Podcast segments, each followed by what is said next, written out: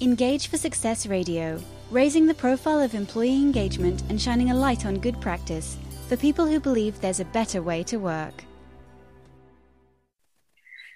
Good afternoon and welcome to Engage for Success radio show number 388 Building Resiliency to Refuel, Recharge, and Reclaim What Matters. Today we're going to be talking about how to move from burnout to breakthrough.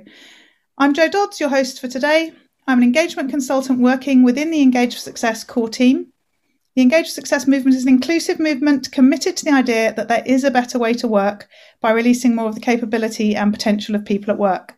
We spread the word about employee engagement and shine a light on good practice, inspiring people and workplaces to thrive. And we're widely supported across the UK involving the public, private, and third sectors. If you go to engageforsuccess.org, you can use the link at the bottom of the page to join our newsletter list, and all our social media links are there too. My guest today is Eileen McDargh, who's author of Burnout to Breakthrough Building Resiliency to Refuel, Recharge, and Reclaim What Matters. So, welcome, Eileen. Thanks for joining me. Thank you. Glad we could make it. Yeah, we had a few technical issues, didn't we? So uh, we're recording this slightly differently to, to normal, but uh, the the listener won't be able to tell apart from the fact that we've just revealed. See, isn't that? But isn't that what resiliency is all about? Yes. Mean, in some ways, it's a perfect way to start the segment. Yes. because life has dramatically changed on it. Stuff that you thought you could count on, you can't count on anymore. No, no, that's absolutely true. So, start by telling us a bit about who you are and what you do and, and where the book came from. Uh, well, I've had my own consulting practice for, oh my goodness, uh, about 38 years, which is incredible because I'm only 22. So, how that happened, I have no earthly idea. and I have always worked with organizations and individuals in how do you create, and I love your word engage, how do we create conversations that matter and connections that count so that we do good work in the world? Mm-hmm. And that is all about engagement. Mm-hmm. And I have been fascinated. My field is communication, but I've been studying the area of resiliency. Oh my goodness. Actually, actually since 9-11 here in the States. Mm-hmm. Just trying to figure out how do you respond to what at that point in time for us had been the, you know, the largest, you know, the, the largest national uh, incident. Mm-hmm. And um, over time, I, I just realized that resiliency is a life skill. It's not, it's not, not determined by a crisis, but it is a life skill.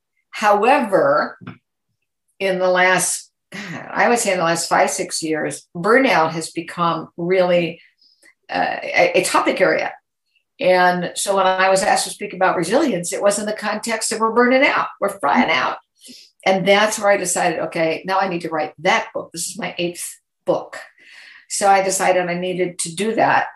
Um, and it was right after the World Health Organization declared it to be a global pandemic. And indeed, it is. I've used the word pandemic. They didn't call it a pandemic. But now that we have this pandemic, it's mm-hmm. even bigger than ever. Mm-hmm. Yeah, it's interesting, isn't it? The whole, um, as you say, the, the whole discussion around sort of burnout and, and stress and mental health and everything else was getting stronger and stronger in recent years. And then, you know, literally this crisis hit a year ago. So we're recording this in uh, just the end of March 2021. So we're literally just sort of past the year's anniversary, if you like, of, of when it all sort of kicked off in terms of lockdown in the UK.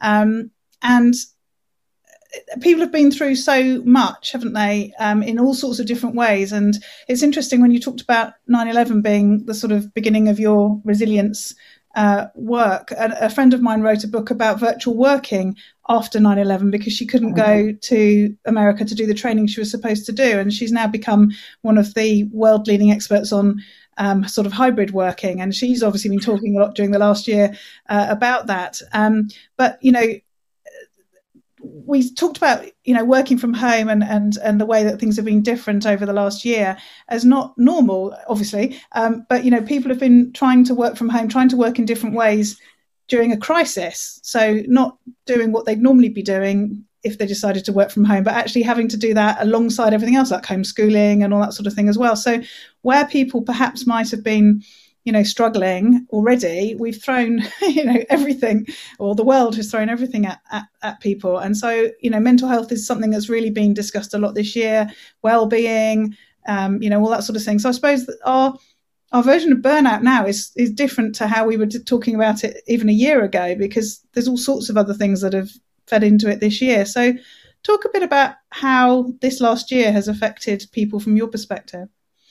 Well, what's interesting is today in the Los Angeles Times, um, actually in the very first section, uh, the business section, which I will show to you, and your listeners will just have to believe that you're seeing it.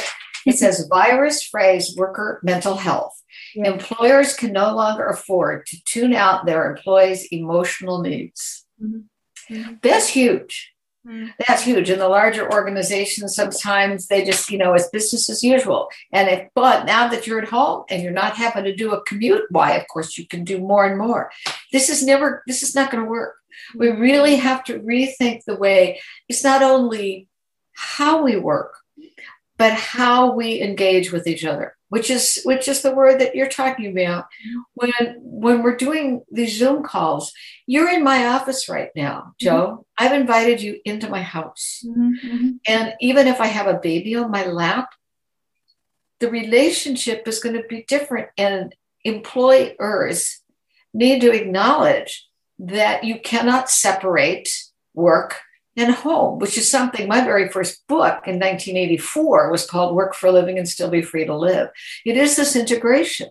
So, mm-hmm. what we have here is I think we have an opportunity to say, how do we rethink the relationship with each other in relationship with work and home? Because it's like the DNA molecule, it crosses. It crosses. One minute you can be doing this, and the next minute, oh my God, the kid just threw up on your lap you know so so the acknowledgement from managers to say let's be really candid. I mean there are some organizations that i i meant to be able to mark this before we got on the on the phone. This is the chief executive officer of citigroup. Um, they're banning internal video calls on fridays. Mm-hmm. they are promoting regular work hours and encouraging vacations. At goldman sachs which is you know, in the investment world has been having a, a, lot of trouble because their younger people are way working. That that's one of my case studies in the book yes. of this young man who died. Mm-hmm. Um, they are um, they are guaranteeing. This is interesting. They're guaranteeing Saturdays off. Which, yeah, I heard that thought. Really, you're going to make them work on Saturdays? So, so some of this stuff makes you actually realize what kind of what kind of organization is that. Uh, but it is it is so fascinating to me that now we really are having corporate attitudes have got to change. Yes. Yeah. They've got to look at the whole person. The other thing, and I'll, say this too, which might be an interesting um, interview for your Jo. His name is Cal Newport. Yes. He is a professor of psychology of um, computer science from Georgetown. Mm-hmm. His newest book is called A World Without Email. Mm-hmm. And when I was doing some research before actually reading Cal's book, in this pandemic, the number of emails that have been increased is almost 400 million emails. Mm-hmm, mm-hmm. And so what happens is because that's the way we've always worked, and we think it's just throw this stuff out. Yeah. We are not as productive. It takes us two to three times longer to get back on course. We really need to even rethink how is it we do this work? And and all of these silly meetings that guess what? We don't need to have them. Mm-hmm. Or all I really need is four people. Mm-hmm. And then when we get to certain part of four, then how do we bring in the rest of the team? Yeah. So we have we have an opportunity, but I, you know, if you don't respond to this, you're going to lose people. Mm-hmm. Absolutely. So I have a bit of a question which relates to, for me, the whole sort of resiliency piece, which is when I hear things like no video calls on a Friday, or in, in the past it was no emails on a Friday yeah. or whatever. It always makes me think that it's a bit um, sort of sticking plaster. It's sort of saying, well, we're going to make a rule that therefore makes it clear for managers to, you know, follow and whatever, whatever. Whereas I think it should be that we're teaching people how to work in a different way or teaching people how to be more resilient, uh, you know, perhaps. Um, to to sort of be able to manage these things themselves. You know, we've all got to take some responsibility for stuff and just being, you know, telling your organization, well, you can't have these meetings. So I sort of think, well, on a Friday, I might want to speak to you because you might be the person who can help me with a problem I've got. Yeah. And the only way you can help me is to get together and have a conversation with me. So why would I not have a a meeting with you, but I don't want to have a meeting with you on Tuesday, for example. so right. is it not about educating people to work in a different way rather than coming up with rules that sort of well you know and like everything we go from the one extreme to the other extreme yeah. and so what it takes to come back to the middle which we seem to have a hard time doing mm-hmm. is incredibly conversation mm-hmm. candid conversation which means that it's going to take courage on the part of the worker mm-hmm. the employee to say this is what would work for me. These are the things that, and I call it gross. We get rid of stupid stuff. These are some of the stupid things that we're doing, and it's the it's the employee who will who will say this is a stupid thing because I'll guarantee you, people at the tip top have no idea some of the stupid stuff we're asking people to do. Yeah, yeah, yeah. So it's going to take it's going to take courage on everybody's part. So it's not just sitting over here, okay, with some management decree about you know no you know, what is it that I said? No, uh, no video calls, no Zoom yeah. calls on yeah. Friday. Well, that's fine, but we we didn't have the conversation. We didn't talk about how do we really rethink the way in which we do, and what is it? What is it of the effort that I expend to you, manager, that is of value? Mm-hmm. I might be doing a lot of crap, but the truth of the matter is, it's not valuable. At the end of the day, it doesn't move the needle at all. Mm-hmm. And then I also as a human being have to say, what is it that I am taking on? How is it that I manage my day? Mm-hmm. How is it that I create time? There are three things that I think that we need to do regardless of whether it was a pandemic or not. One is our own mental well-being, to take that time to walk away from this desk and to walk outside if you can and just breathe in the air. I mean, certainly physical exercise is incredible. Sleep. Oh my goodness, what a novel approach. you know, since this since this pandemic, one of my goals has been to get seven and a half hours sleep. Yeah. And I actually have done that. Mm-hmm. It's amazing how much stronger you are. And my other goal, which I th- think I sent to you way early in the morning because I'm in California and you're in the UK, yeah. was that I, I had just come back from running. I run every day, nobody's up yet and I can moon the moon is still up, the sun is starting to come up, and my head and my body and my heart are in the same place when I come back in the house. Mm-hmm, mm-hmm. So there are things that we individually have a responsibility. Don't just sit back there and say, you manage or fix it. So you're so right. You're absolutely right, Jo. It's not an either or, it's a both end. Mm-hmm. So talk a bit about your perspective on resilience and what it is and how how people develop it how we can encourage that sort of development. Okay so first and foremost i disagree with the dictionary definition. Mm-hmm. the dictionary definition if i would ask anybody about it their their initial simplistic example would be it means to bounce back. Mm-hmm. All right that's great if you're a piece of steel. You can bend it and it comes back or you're a tree and you bend back. Yeah. Um, that's not true for human beings there is no such thing as going back. I, I really resent when people use the term new normal. It's not going to be a normal. You can't step in the same river twice. Today, I am different than I was yesterday. There are things that I, if I'm smart, I will have learned. Some things I might want to stop doing. So, resiliency is really saying, how is it that I can grow through challenge or opportunity? Mm-hmm and end up wiser, better on the other side. Because at the end of the day, resiliency to me, Jo, is all about energy management. Do I have the mental, emotional, physical energy, the hardiness to keep moving through my life? Mm. And so it becomes a life skill, not a crisis skill, a life skill. Yeah. And let's say we were offered a great opportunity that's going to require, oh my goodness, Jo, they want you to do 700 of these in the next 365 days. And it's a great opportunity for you. You have to decide do I want to do that? And do I have the energy? What will allow me to be able to respond to that opportunity yeah. that's been given to me? Mm-hmm. Mm-hmm. So it really means living life deliberately reflectively as well as responsibly, mm-hmm. which makes it very different than the classic thing about just grit your teeth and get through it. Yeah, it, yeah, absolutely. Not it's it. There's a lot more to that. It's really interesting because the whole sort of concept of energy from a corporate perspective um, sounds a bit woo woo is not the word, but you know, a bit sort of not what corporates would generally be thinking about. And yet, all right, let, let me define it. Jo, I'm going to interrupt you because there is a way to define it. Yeah. All right. Energy comes from connections. Mm-hmm. You think about it, you have a power grid, you got the power that goes across the line, and if if the grid is good, the lights go on in the house. Mm-hmm. Bad connection, no lights. Yeah, yeah, yeah. When we're in organizations, when we're as human beings, we create connections. Mm-hmm. We call it conversation. We call it emotional connections. We might have physical connections. So, what an organization wants to do is to say, how how are we connecting with each other? How are we connecting with our customers and our clients? Is it giving energy or is it depleting energy? Mm-hmm. Mm-hmm. That's very much a corporate thing.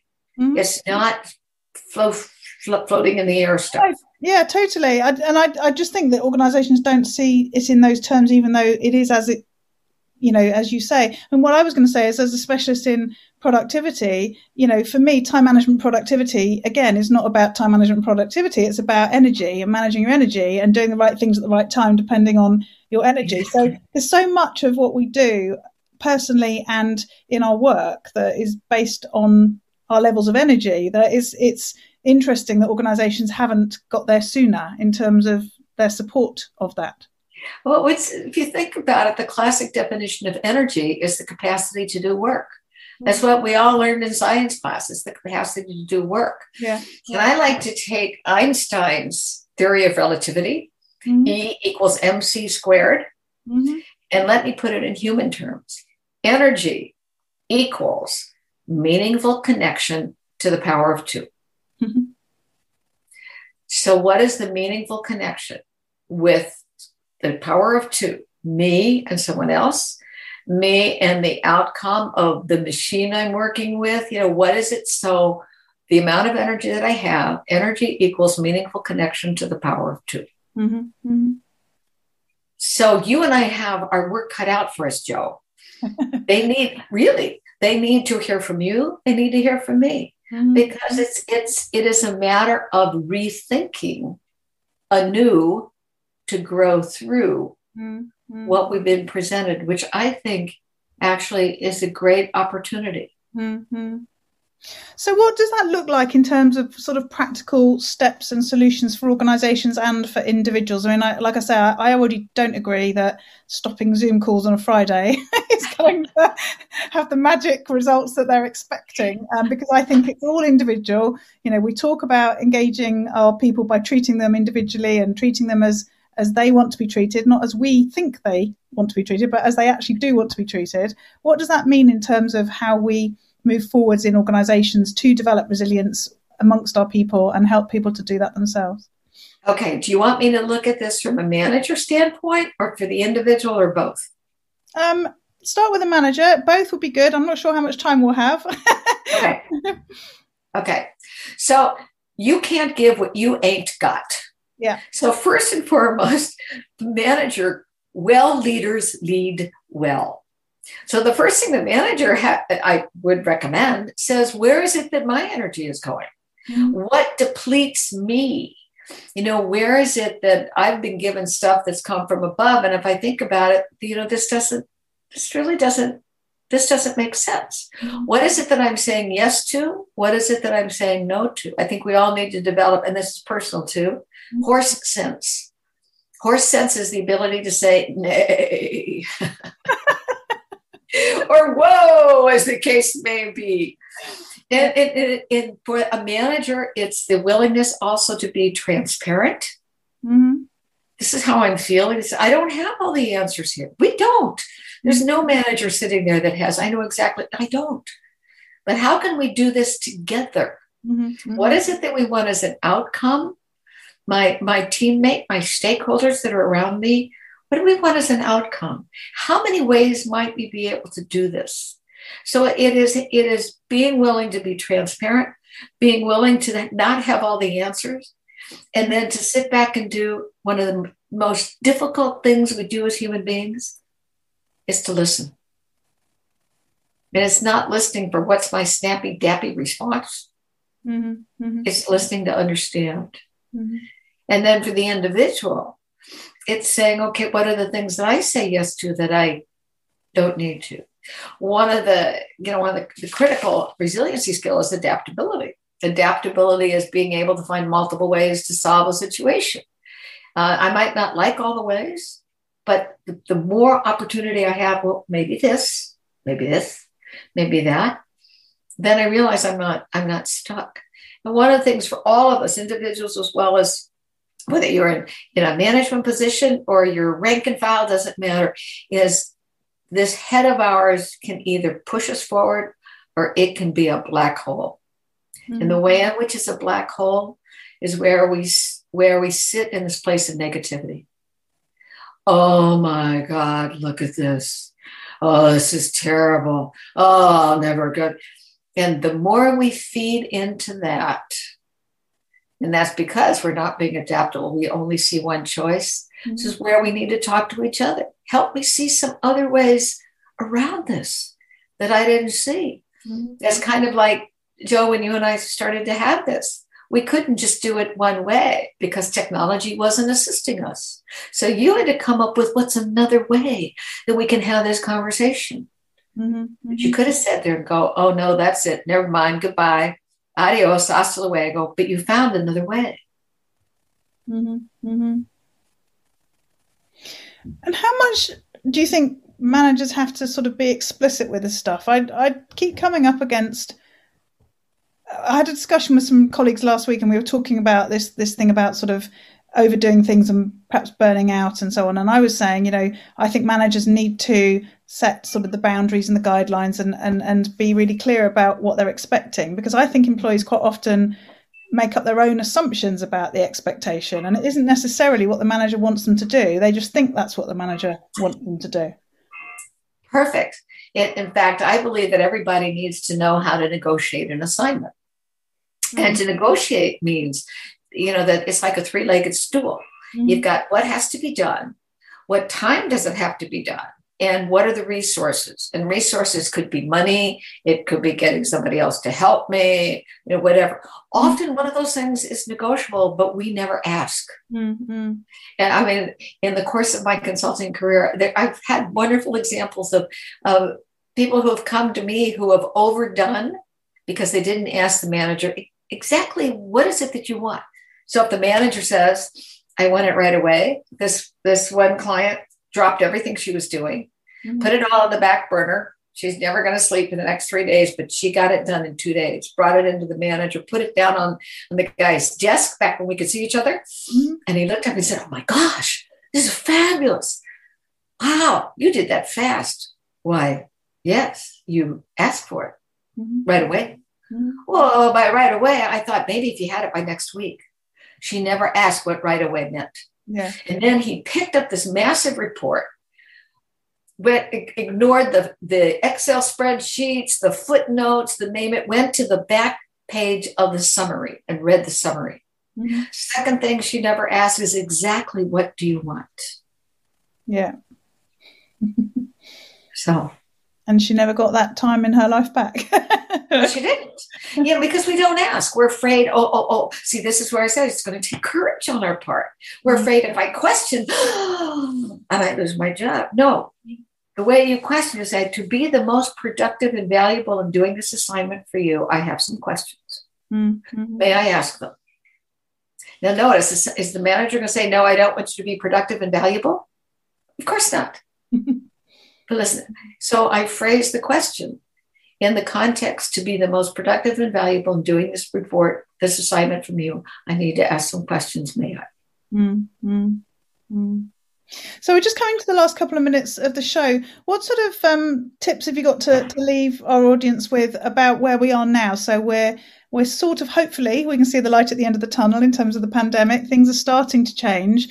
What should managers be thinking about? What should they be doing to make sure that we don't lose everything that we've learned, but also that we can you know develop from here rather than uh, not you know you said a wonderful sentence right there jo you said so we don't lose what we have learned was your sentence mm-hmm. i think that's a great place to start In fact, um, my my e-zine, which is going to be coming out, uh, I guess next week.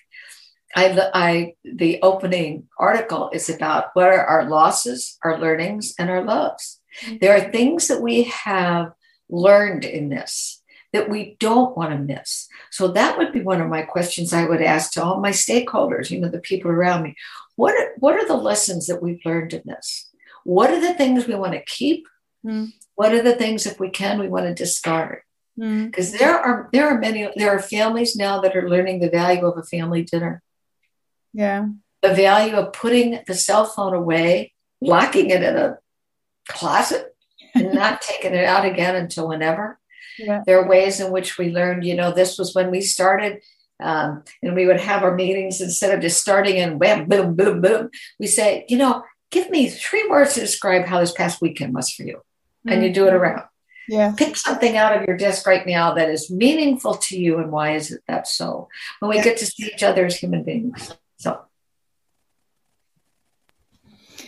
Lovely, that's really helpful. So, um, thank you so much for your time today, Eileen. It's been it's been great. Um, tell people how they can get in touch with you and find out more about you. Well, as long as you can spell my name, you can find me. To my knowledge, I am the only Eileen McDargh on the planet. My grandmother died. He's the Irish spelling of Eileen, E I L E E N, McDargh, M C D A R, G like go, H like happy. You can find me on the on Facebook. You can find me on LinkedIn. You can find me on Twitter. Uh, and also, all of my books are listed on Amazon. And I'd love for your listeners to go out and, if it makes sense to them, to get Burnout to Breakthrough or the one before it, which was your Resiliency GPS, which mm-hmm. stands for your growth potential strategy. Mm-hmm. Lovely. Thank you, Eileen. So um, it's been great, as I say, to, to uh, speak to you today. Let me just uh, let the listeners know what's happening next week. We've got Nigel Girling, who's a senior consultant at the Inspirational Development Group, and he's also on our TAG steering group and uh, has written a few articles for our newsletter recently. So he'll be uh, joining Joe next week. So thank you, Eileen. Thanks for joining me.